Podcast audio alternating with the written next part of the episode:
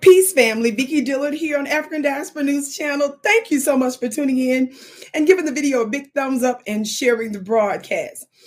Family, now we have come to love Oprah Winfrey over the years because of what she did in terms of the talk show world, uh, beating out the Donahues of the world and so forth and so on with her impact and influence, right?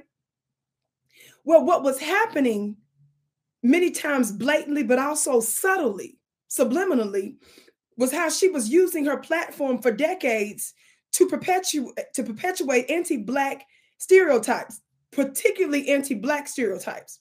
Some of you may or may not know that almost a decade after our dear beloved brother Michael Jackson passed, she went against the wishes of his family and his team and interviewed uh, those considered to be discredited individuals um, who won no case in court against Michael Jackson. Of course, he prevailed, even through trial.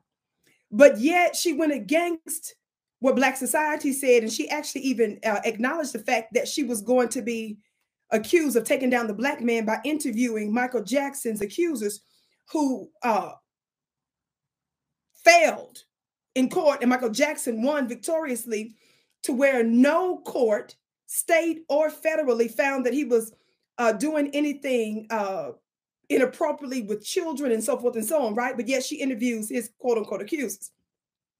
Well, in addition to that, and a whole lot of other stuff that she did over the years, watch this while supporting the Harvey Weinsteins of the world, one of the most notorious, incredibly alleged um, sexual assaulters, and he's been obviously uh, convicted of interrelated uh, crimes.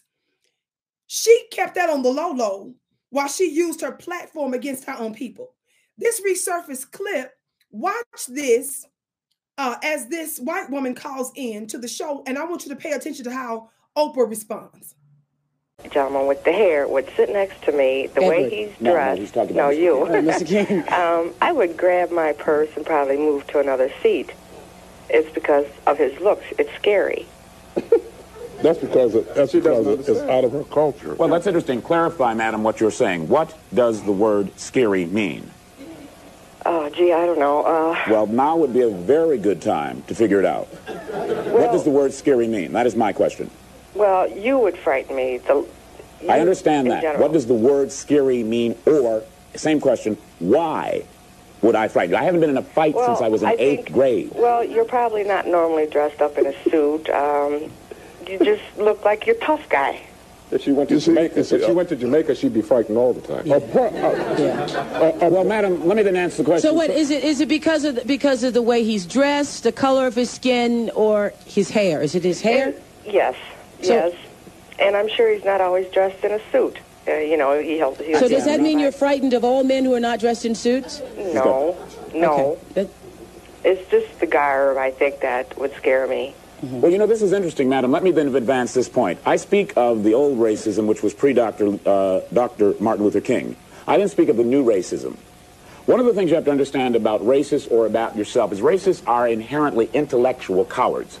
They won't come out and say, I hate niggers because I hate niggers. Story over. What they will do is take pseudo facts. They will take facts that are not true and use that as the intellectual pyramid to come to a conclusion that is inaccurate. If you actually want to talk about the statistics, if you are afraid of me on that bus, I don't ride on buses, because you think I'm going to murder you, there is no statistical basis for that. You are more likely to be murdered by your husband, by your son, by your brother. If you are afraid of me sitting next to you on that bus that I don't ride on because you are afraid that I'm going to rape you, statistically, your boyfriend, your husband, is more probably going to be the rapist. So I'm saying you are the manifestation of the new racism, and you have used the same pseudo intellectual statistics to construct a racist position. Thank you, caller. I'm sure you didn't know you did all that with one phone call. okay, did you all see that? This is why we call her Okra Winfrey, uh, Winfrey and a homegirl, Kale King. She was very dismissive of this intellectual black man's points She gave no true credence to it. Though he spoke very eloquently and intelligently, but as it's been said about her, Oprah is really and has always been the, the virtual white woman's homegirl. Madam, let me then answer the question. So what is it? Is it because of the, because of the way he's dressed, the color of his skin, or his hair? Is it his hair? Yes, So- yes. And I'm sure he's not always dressed in a suit. Uh, you know, he helps. He So does that mean you're frightened of all men who are not dressed in suits? No, no. Okay. It's just the garb, I think, that would scare me. Well, you know, this is interesting, madam. Let me then advance this point. I speak of the old racism, which was pre-Dr. Uh, Dr. Martin Luther King. I didn't speak of the new racism.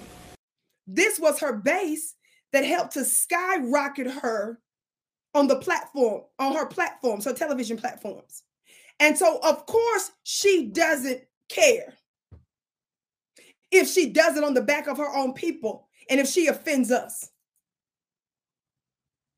Those days are over.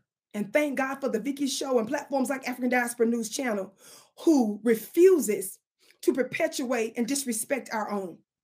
I can't wait to hear what you have to say about it below. My name is Vicki Dillard. Be sure to check out my website at VickyPlanet.com and check out my new school at ClubVicky.com. I can't wait to see you again.